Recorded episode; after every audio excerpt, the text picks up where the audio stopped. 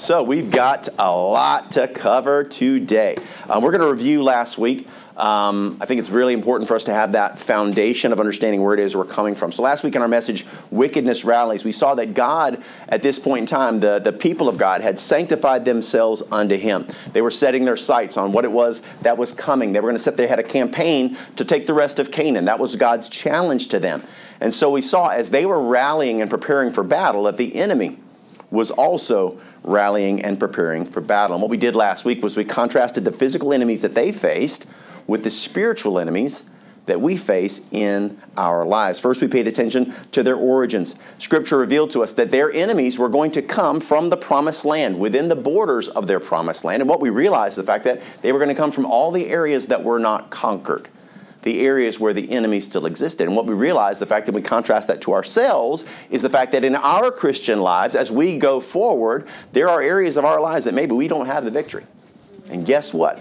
That is where the enemy will rally his attack from. He's going to prey upon our weaknesses. And until they're conquered, there will be a vulnerability for us. So we looked at the fact that the devil is always looking to exploit spiritual weakness. He's watching us all the time, looking where it is he can impact us. He wants to negatively impact our Christian walk personally, but also impact our testimony not only individually but also as a church of what is it we're trying to accomplish for the glory of god. It's why in peter or paul exhorts us in, in ephesians 4.27 he says you know, neither give place to the devil. What he's saying is you need to focus your heart on holiness. Focus your heart on doing what's right because if you don't you're going to leave openings places that the devil can exploit and come into your life. And I can tell you, man, sin can bring unbelievable destruction. Even small sin, little places of concession in our lives, can do great damage to us. So we see that they originate in those areas of weakness. Then we consider the identity of the enemies. Look, they took note. We took note of the fact that they had a uniqueness to them. We saw that those pagan kings were going to rally from all over Canaan from different places. They would have different appearances, they would have different names, they would have different belief systems, but ultimately they all served the same master. They all served with the same intent. And we looked at their varied appearance of how they would come. And we compared that, compared that to the myriad of forms that the attacks will come against us in our spiritual lives. They're not always going to be the same. Some will be designed to strategically impact our personal walk. Maybe we're trying to spend time with God, and it'll be something that just keeps working on us, trying to disrupt that personal time. But then maybe it's another thing that's maybe trying to impact our walk externally and the testimony that our life says, maybe to the people that we love, but also the community around us. So there'll be specific attacks. And we saw that they would be uh, strategically um, made or specifically designed to impact the individual. Then we looked at uh, the motivation of their enemies, paying attention again to the fact that their actions, what did it say? It told us the fact that they would respond, the enemies were responding to what God was doing in the Israelites. So recognize the enemies in our life, those enemies that are going to come against us, it's based upon the stories of what's taking place in our lives. If you're doing something for God, guess what? You become a threat. And we looked at this. That was the reason why they were responding, because they saw the Israelites as a threat to their power. And recognize when you and I are standing up for God, when we're getting close to God, when we're leaning into His Word, when we're sanctifying ourselves, we become a threat. And the kingdom of darkness that is around us that has a hold on this world starts to tremble a little bit when he sees a Christian that goes, you know what? As for me and my house, we will serve the Lord. Amen. We're going to honor God. I'm going to love God. I'm going to work on sanctifying my heart. I'm going to fall in love with His Word. I'm going to live His Word. And the devil goes, you know what? No, no, no, no, no. we, we can't allow that. So, gentlemen, let's focus our attention on this guy. We need to knock him off, off course. So we asked ourselves the question, are we a threat? Does our life today, does it cause the forces of evil to come against us. And if you're facing adversity, because I just tell you right now, since we planted this church, I have not dealt with more adversity in people's lives as we speak. The last two or three weeks since we've been focusing our hearts on setting our hearts on revival, I'm talking marital, financial, physical, emotional, People are going through the wringer, and you know what the devil's saying? I need to stop what's going on there. There are people that should be here today who are not. You know what? Because the devil found a way to knock them off course. And it's it's it's awful, it's terrible, but it's awesome at the same time. Because listen, you want to be a threat. Who wants to be a pushover where the devil goes, no worries there. Don't even apply any work to those guys. They're all set. No. Man, praise the Lord. If he's coming after us, that means that we're a threat, and I do praise God for that. But recognize, then we looked at the fact that um, consider their unity. The fact that they were all linked together. As we said a couple of minutes ago, what do they have in common? They all serve the same master. What unifies them is their hatred for God, their desire to bring destruction upon God and God's people. And we contrasted the hatred that they had that unifies them to the love that should unify us as a body. Love for one another that we bear one another's burdens, that we come together and we unite around God's word and we live his word, we, we profess his word, and we reach out to this dark and hurting world. Because the difference that gonna, what's going to make a difference is us. See, we're this, we're the, the church is the vehicle that God left on earth to reach the world. That's why we're here. And it's not about us getting caught up in just what's going on in our own lives, but realizing the fact that our lives are supposed to impact those around us not in a negative way, but for the glory of God. So we know why the enemy is doing what he's doing. And so as the Israelites behind their Joshua unite to conquer more of Canaan, we know that their enemy is going to rally against them. They're preparing to fight. And what we see today and what we're going to focus on is we're going to spotlight one of the most destructive and seductive tactics that the devil uses to attack God's people. We're going to use Joshua 9, uh, verses 3 through 6. We'll set the stage with, with verse number 3. But our points are going to come. Sorry, that little. Our points. Our points. our points are all going to come from four through six. Um, I don't know. That was weird. I don't know. I'm going to get this in water. Mickey Mouse showed up to preach. Our points. Our points are going to come from from verse from chapters uh, from chapter nine verses four through six. Okay, uh, what we'll see in this in these three verses, we're going to see a false identity, we're going to see a false appearance, and we're going to see a false promise in the message this morning, which is titled Wiles of the Devil. Let's pray. Thank you, Lord, for today. Thank you, God, for your word, uh, God, for the truths. Uh, God, as it has been speaking to me, I mean, incredibly this week. And uh, Lord, as I do see all that's going on and all the struggles that people are dealing with, I can certainly see the wiles of the devil at work, uh, trying to hurt your work. So, God, I just pray for this church. I pray for these people, uh, God, that you put a hedge of protection around them. God, fortify them in your truth. Help them, Lord, to be grounded in who you are. And, Lord, uh, have eyes to see and recognize the wiles of the devil as they come against them. Thank you so much for this church. I pray that you'll bless us now, Lord. I pray that you'd help remove the human element of this message, God. I do not want to be heard. I just want your word to be preached. Thank you for what you'll do in Jesus' name. Amen. So, Joshua 9, verses 3 through 6, it says, When the inhabitants of Gibeon heard what Joshua had done unto Jericho and to Ai, they did work wilily and went and made as if, it, as if they had been ambassadors, ambassadors and took old sacks upon their asses and wine bottles, old and rent and bound up, and old shoes and clouded upon their feet, and old garments upon them, and all the bread of their provision was dry and moldy. And they went to Joshua unto the camp at Gilgal and said unto him, and to the men of Israel, We be come from a far country now, therefore, make a league, make ye a league with us.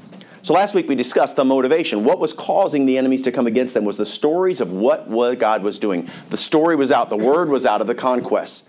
So, logically, the Gibeonites, who are really the next closest enemy, they're going to go, whoa, okay. So they take note of what's been heard. Now, understand, Gibeon was a very strong city. It is a city that is well fortified, it has a very strong army. Joshua 10 2 teaches us that, as he says this it says, And they feared greatly because Gibeon was a great city, as one of the royal cities, and because it was greater than Ai, and all the men thereof were mighty. Okay, so we see Gibeon. Gibeon translates the hill city. It was east of Jericho in the mountain range right over there. It's populated by the descendants who are mostly Hivites, but there's a few Amorites mixed in as well. But so the, the, even though they're a formidable opponent, what's interesting is they have no interest in fighting. We see, though, they have a great military. They do not want to fight because they heard what happened at Jericho and at Ai. So now they have no interest in fighting militarily, that is. But that doesn't mean they don't want to still oppose God, okay? So now what we're going to understand is the fact that, listen, they're going to come, and what we see is this setting the stage for what's to come. The Gibeonites will employ one of Satan's most effective and destructive tactics, which is deceit. And we'll see how this deceptive attack, we'll take note of how it really, what makes it effective. The first thing that makes it effective is the fact that they'll come bearing a false identity. And it says, verse 4 they did work wilily and went and made as if they had been ambassadors.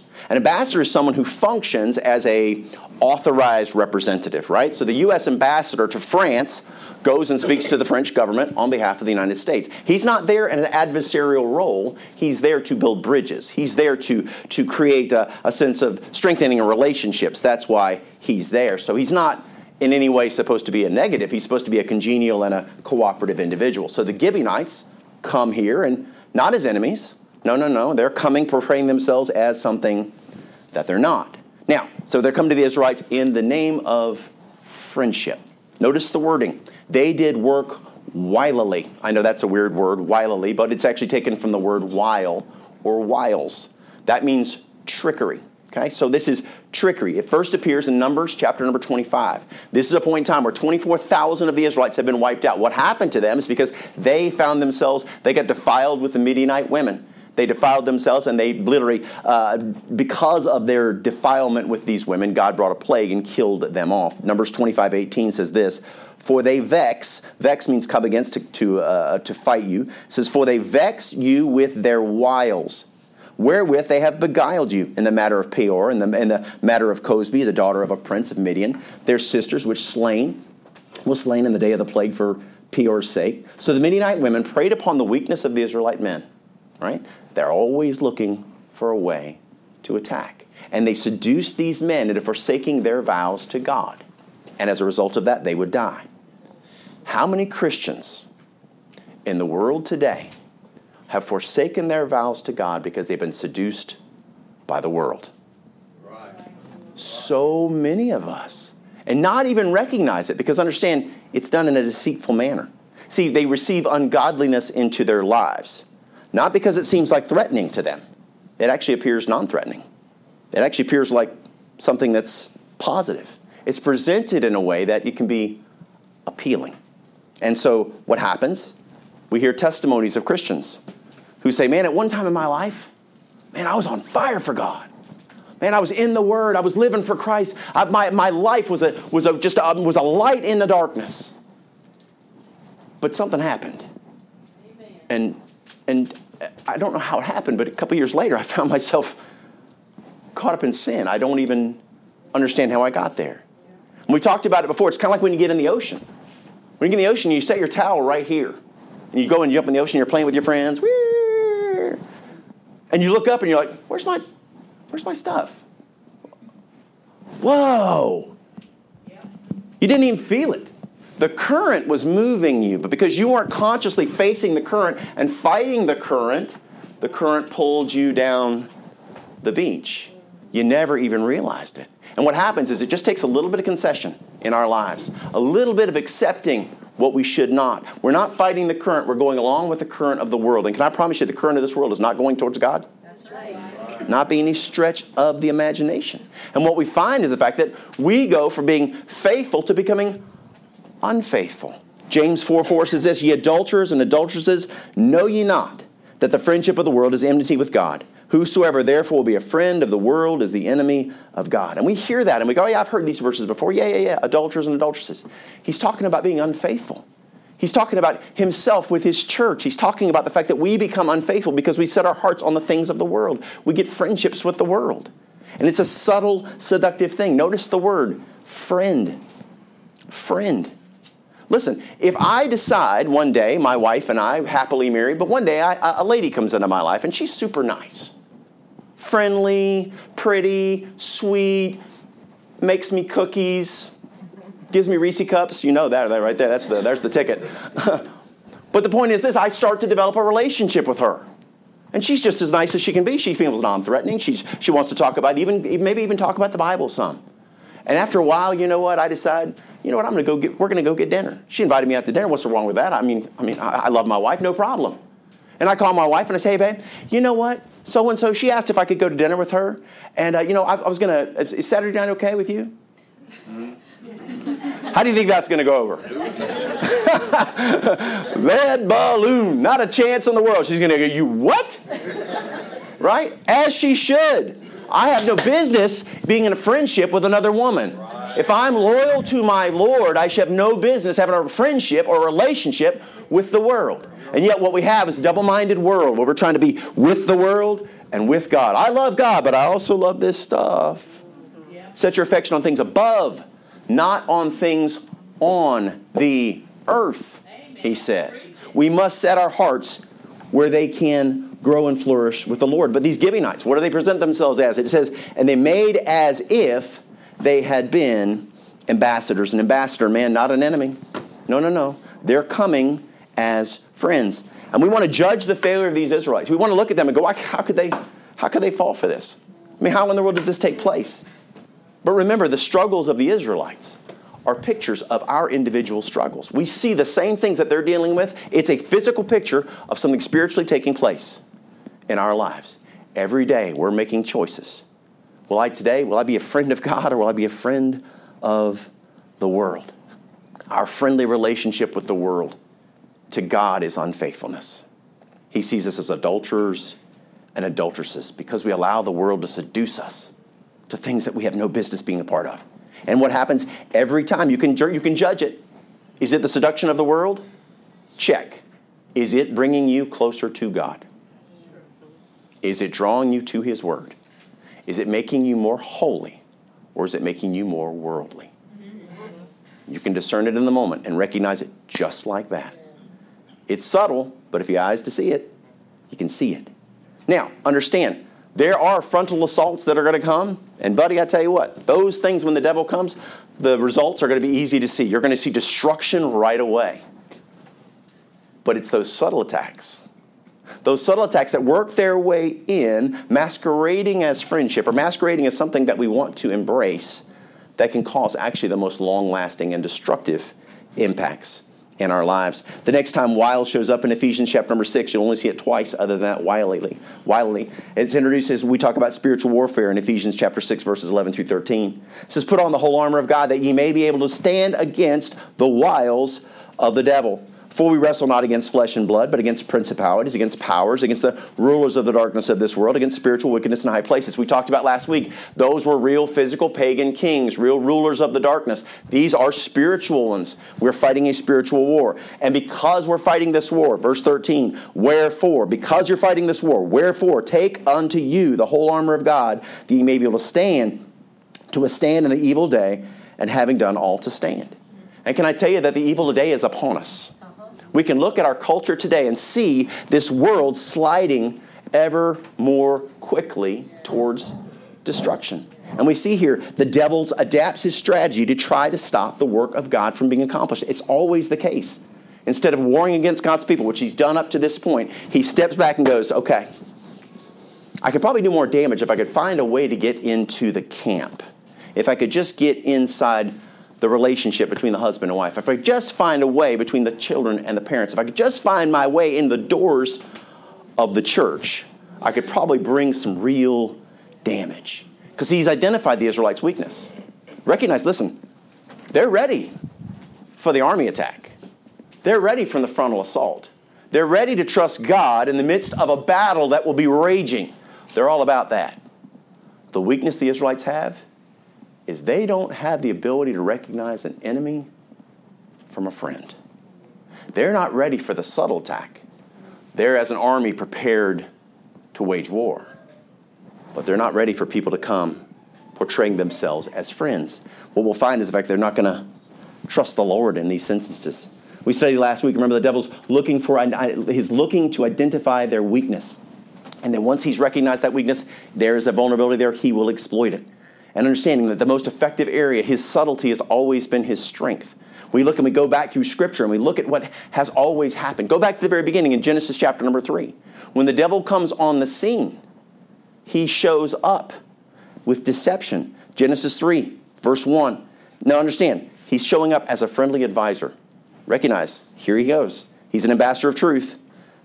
Genesis 3, verses 1 through 5.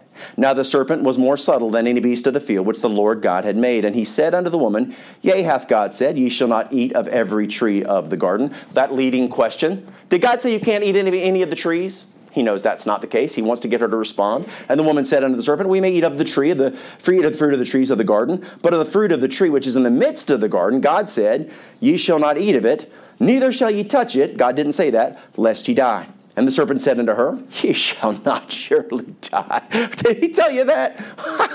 no, no, no, no, no. This is not a death thing. No, no, no, no, no. This is a knowledge thing. For God doth know that in the day ye eat thereof, then your eyes shall be opened, and ye shall be as gods, knowing good and evil. Do you not real? I'm just, I'm your friend. Hey, he's not being straight with you. What's really going on? Trust me. You go ahead. Have that fruit. It's good for you right? That's how he appears. And can I just, as a side note, tell you this? I don't care how good the advice sounds. I don't care how much you may want to follow that advice. If it does not line up with what God says, right. then don't listen to it and certainly don't act upon it. Yeah. It is not your friend. It is not what's good for us. And we recognize the fact that the devil's going to show up. He'll show up, first of all, as a roaring lion, right? That's his identity. As a roaring lion, we know he seeks whom, to, whom he may devour from 1 Peter 5 8. But we also know that he appears as an angel of light, as we'll see our next point a false appearance. Verse 4 and took old sacks upon their asses, and wine bottles old and rent and bound up, and old shoes and clouded upon their feet, and old garments upon them, and all the bread of their provision was dry and molding. And we can certainly see these men don't look like soldiers. They don't look threatening. They don't look scary. They have no weapons. They have no armor. They come across as very non threatening. They're tired, they're beleaguered, they're dusty, they're dirty, they've got all this old stuff they're carrying with them. And we take note, first of all, understanding that as, as we consider those that appear non threatening in our lives, okay? Remember, subtlety, subtlety. Before we let someone, uh, someone or something into our lives and allow it to become an influence in our lives, we need to be careful because these men look the part. They are convincing. Old, ragged clothing, worn out supplies. Verse 6 tells us that they're going to tell them, hey, listen, we're not even from Canaan. We're from far, far away. All this evidence, all these visual things they're going to show them to say, hey, that, that's not us. We're not from inside Canaan. No, no, no, we're from outside. There's nothing suspicious if you just look on, on the surface. And can I tell you that the enemy of God is today using this exact same tactic in people's lives all over the place. There are people that dress like Christians. Yeah. yeah? Right. That profess themselves to be followers of God. And yet they are enemies of God.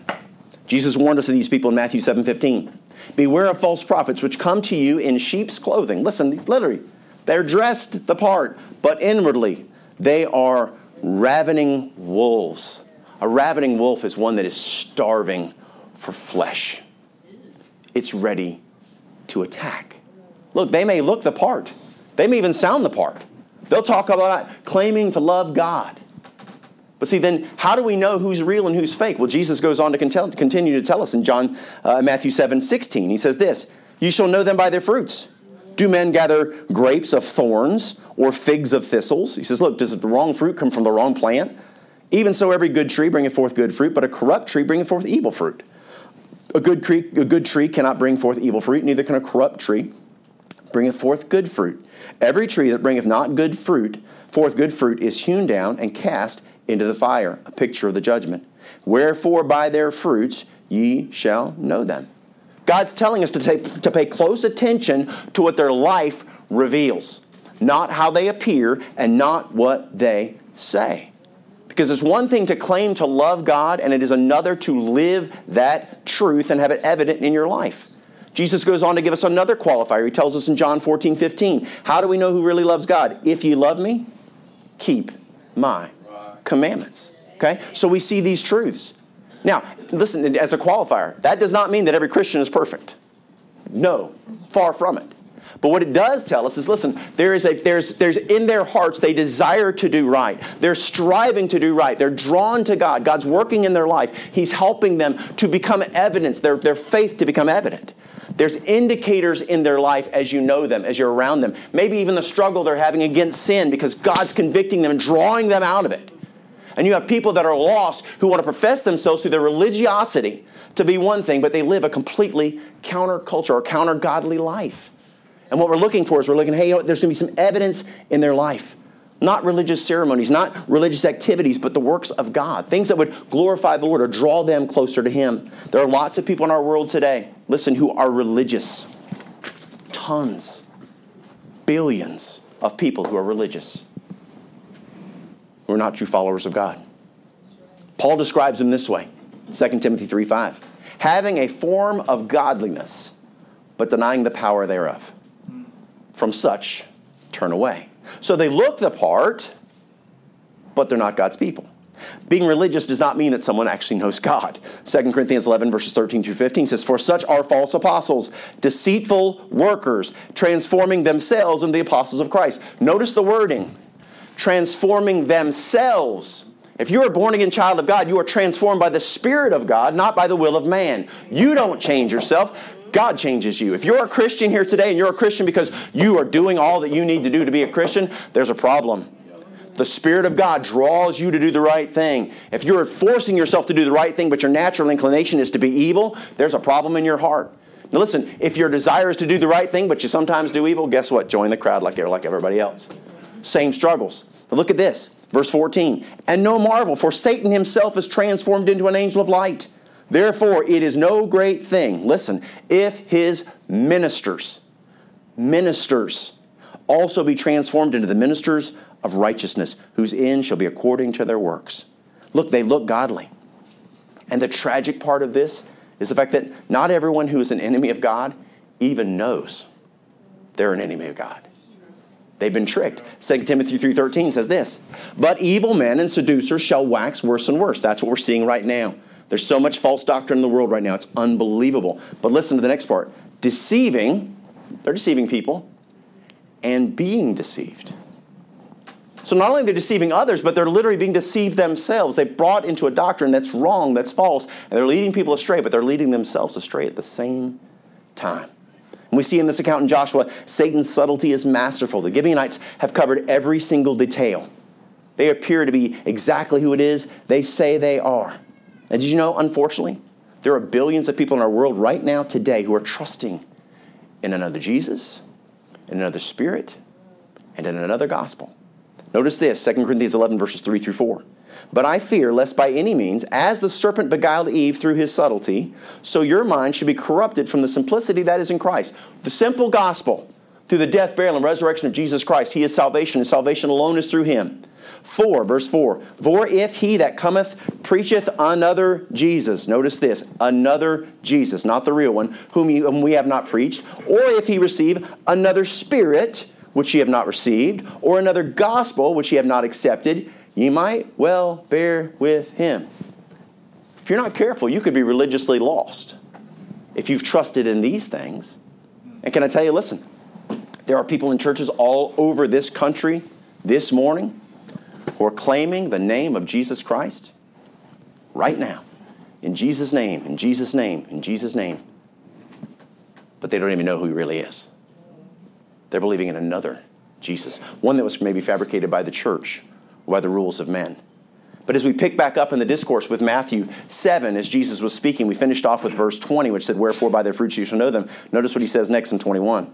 Not everyone that saith unto me, Lord, Lord, shall enter into the kingdom of heaven, but he that doeth the will of my Father which is in heaven. Come to Christ through Christ and through salvation through faith and faith alone. Verse 22 Many will say to me in that day, in that day, always an indication of the second coming of Christ.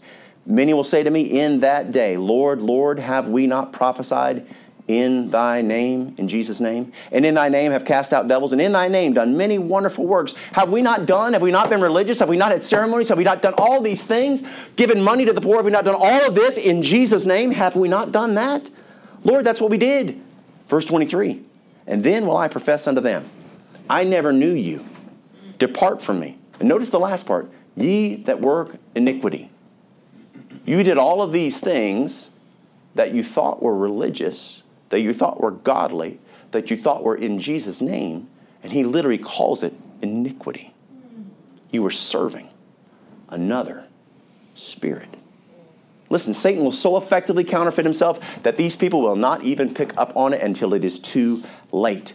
They'll serve who they believe to be God until there is nothing they can do. But you see, that's why God gave us the Bible. That's why He preserved it throughout time. Listen, it's why it is we're trying to constantly draw you to this word. The only reason someone believes a lie is because they don't know the truth. Right. It's that simple. If I tell you my name is Ron, you're going to go, no, your name's David. It's not going to work because you know the truth. And listen, if you don't know the truth of God's word, someone can lie to you and tell you something's in there that's not in there. They can twist truth and make it say something it doesn't say. And we have problems with this. Churches all over the place are falling to Calvinism, this ridiculous belief that somehow you're going to have this new perspective on the Bible. And if you take an outside perspective, which the Bible says it's not for private interpretation, by the way, the Bible defines itself and you take this private interpretation and you apply it to the Bible, the Bible does open up in a whole new way. Oh, you're right, man. It goes, whoa. And you go, man, I never knew it said that. And guess what? Because it doesn't. But if you trust that perspective that someone taught you outside of Scripture, this Bible no longer says what it really says. And there are churches that are falling. One just fell recently. That was a good church. And guess what? They've been consumed with the same garbage the subtlety of sin, the subtlety of deception. The only reason someone falls for a lie is because they don't know the truth. What did Jesus say about the truth? John 8 32, and you shall know the truth, and the truth shall make you free. Look, if you're religious today and you're watching this recorded, I don't care, I don't know what's going on in your life. But listen, if it's through anything outside of a personal relationship with Jesus Christ, I am begging you to have eyes to see the counterfeit that's been displayed to you. It may look the part, it may sound the part, it may have all the details covered, but salvation is through Christ and Christ alone. Jesus said it himself in John 14, 6. That I am the way, the truth, and the life, and no man cometh unto the Father but by me. There is no other way. It's not through sacraments. It's not through church membership. It's not through baptism or confirmation. It's not from knocking on enough doors. It's not from praying five times to Mecca. It's not following the Book of Mormon. It's not experiencing nirvana through a Hindu trance. And it's not through being a good person. Those are fabrications that the devil has given to say, you know what? I'm going to customize what you want. I'm going to customize my lie to fit the life that you live. And why don't you just buy into that? Because you know, they're all designed to do one thing to take us away from God. Every single one. And I can just tell you, if you're under an attack right now and it is drawing you away from God, it is the enemy. He is trying to find a way to destroy you and separate you from God. That lion Right? He says, like a roaring lion, how does a lion hunt? He separates the weak, he separates the one that's divided themselves from the pack. He doesn't attack the pack, he finds the one that's going, you know what? I'm going to hang back a little bit. And he divides and separates and he destroys them and he jumps on them mercilessly and he drives them into the ground. And he runs them over and over and over again. He tells them that, you know what? You're worthless, you're that, you're that. And he's going to lie to them. He's the father of liars, man. It's all he does. He wants to destroy God's people. But in the world today, we have so many folks that have believed a lie. Joshua and the Israelites, man, just like they're dealing with this aspect of deception before them, there are people all over the world today that are doing the exact same thing. We see, first of all, that our, or we've seen that our enemy will come bearing a false identity and a false appearance. But lastly, we consider he as a false promise. Verse 6. And they went to Joshua into the camp at Gilgal and said unto him, and to the men of Israel, We be come from a far country. Now therefore make ye a league with us. You know what they're asking for? Would you make a vow before God to have a peace treaty with us? That's what we're asking. We're not, we're not a threat to you guys. We're from way far away. We're nowhere near Canaan, fellas. No, no, no, no, no. But let make a league with us because we've heard how amazing you are, and we want to be we want to be your friends. And recognize the fact that listen, before they ever entered in the promised land, God warned them. He said there is going to come a time when they're going to want to make a league with you. Be careful. Exodus 23, 32 through 34. The Lord told him this. He said, first of all, he said, wipe out all the inhabitants and be careful. Verse 32 Thou shalt make no covenant with them. What he's saying is, you know what? They're going to want to make a covenant with you. Some of them are going to come not to battle you, but to try to make friends with you nor with their gods. And this is verse 33 They shall not dwell in the land, lest they make thee sin against me. For if thou serve their gods, it will surely be a snare unto thee, a trap. And here the trap is being laid right before him.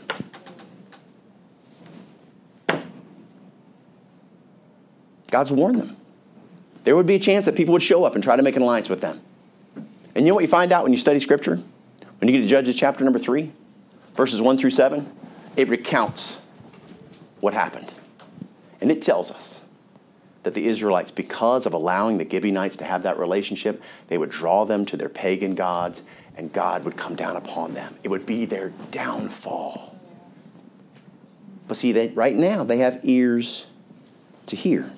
They're literally here to listen to what these men have to say, to go along with this false identity, and this false appearance. We see here the Gibeonites deliver their false promise, delivering sincere words of friendship and loyalty. And you see here, again, the devil falls back on where he excels, which is the, he being the master of deception. He is the ultimate in twisting the truth. We see that in Genesis 3. The very beginning, when he comes on the scene, he turns the truth, wrapping a lie around a kernel of truth. Jesus calls him the father of liar. John 8 44 says this Ye are of your father the devil, and the lusts of your father ye will do. He was a murderer from the beginning, and abode not in the truth, because there is no truth in him. When he speaketh a lie, he speaketh of his own, for he is a liar and the father of it. Notice where he says, There is no truth in him. What this tells us is that if, whether or not, if something is not grounded in God's word, it is a lie. Right. That is always the case. And Satan, who is the, the, the, the, prince of this world, he runs this place. This earth is his. He establishes what wisdom is here on earth. And guess what? It just happens to be completely contrary to what God says. Notice this James 3, verses 14 and 15. But if you have bitter envying and strife in your hearts, glory not. And notice this line right here and lie not against the truth. Okay? So if we define the truth, what is the truth? The truth is Jesus Christ. The truth is the Word of God. He says, lie not against Jesus, lie not against God's Word. And where does it originate? Where does it come from? John, uh, we see James 15, 3.15 says this, This wisdom descendeth not from above, but is earthly, sensual, devilish. The wisdom of this world is lies. When we turn to the world for solutions for the problems we're fighting in the spiritual world, we will end up further down the road of destruction.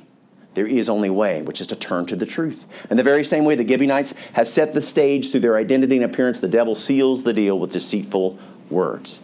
In our world today, let me tell you, if you want to find deceitful words, you want to find false words, like never before, we have access to false words. You ever go looking for something on the internet? Oh my goodness, go looking for truth. Hello, you know how many things will come back to you for what, what truth really is and where it's grounded in? Oh my goodness gracious. Every heresy that's ever been imagined will come back to you, and you know what they'll all do? They'll all call themselves the truth.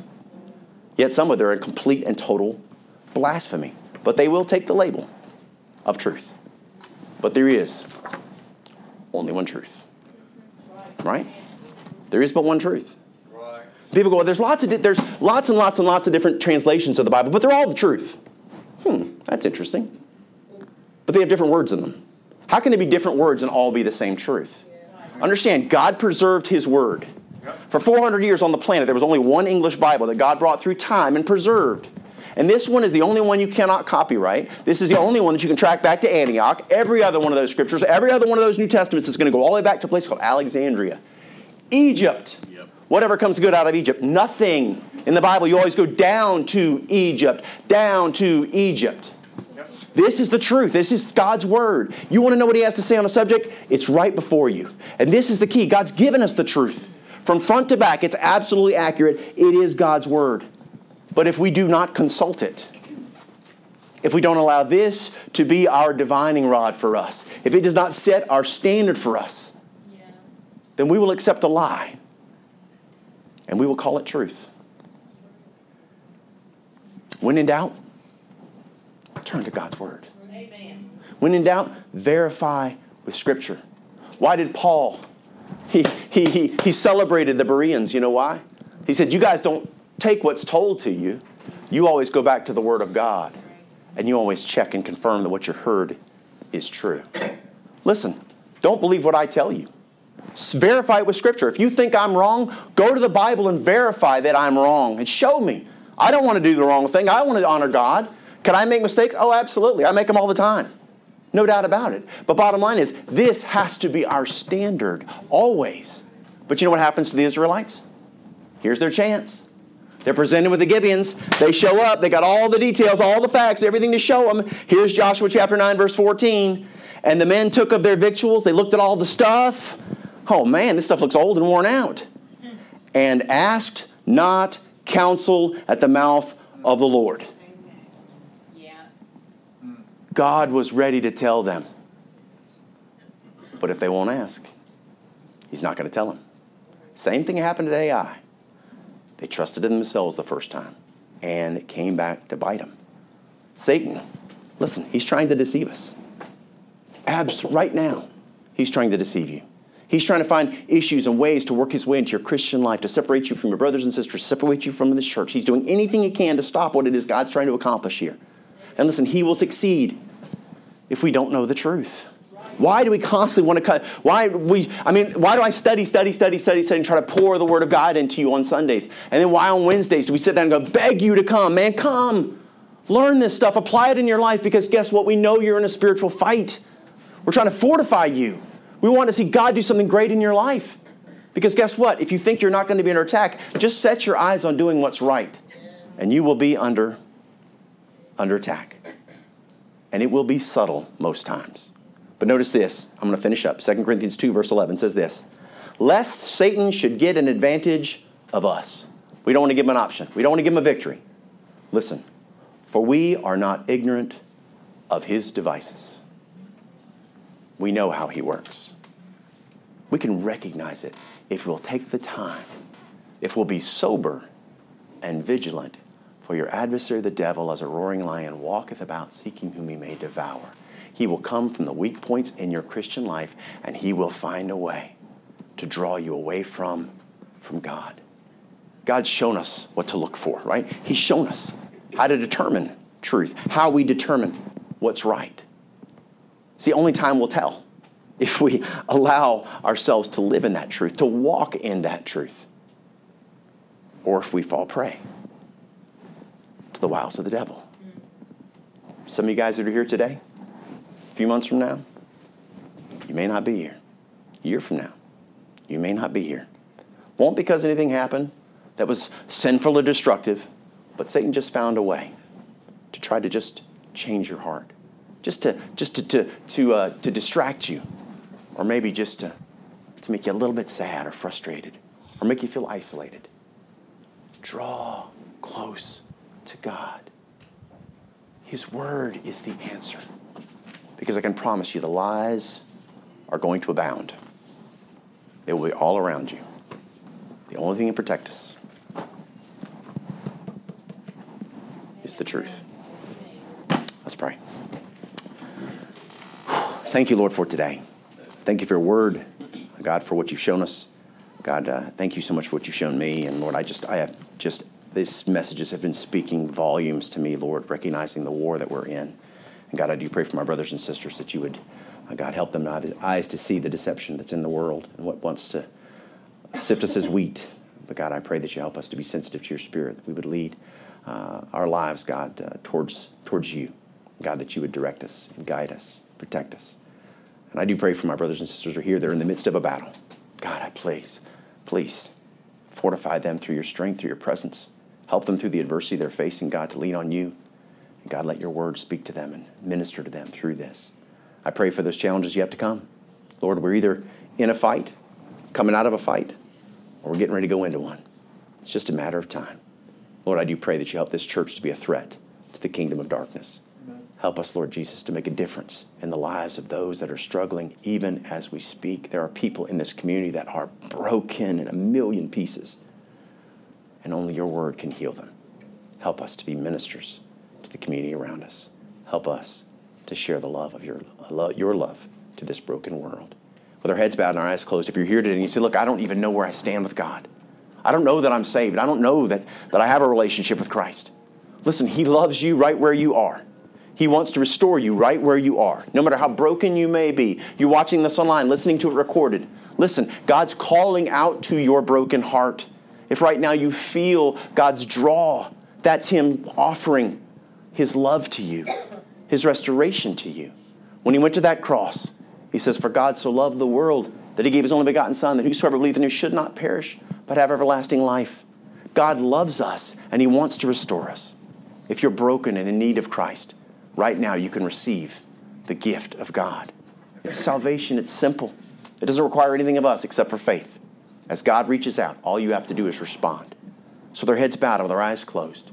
If you want to receive the gift of God, if you want to go from being broken to being restored, to have a relationship with God, the God of the universe, and experience the love that He has for you, you can pray and receive Christ right now with our heads bowed and eyes closed. I'm going to lead you in prayer.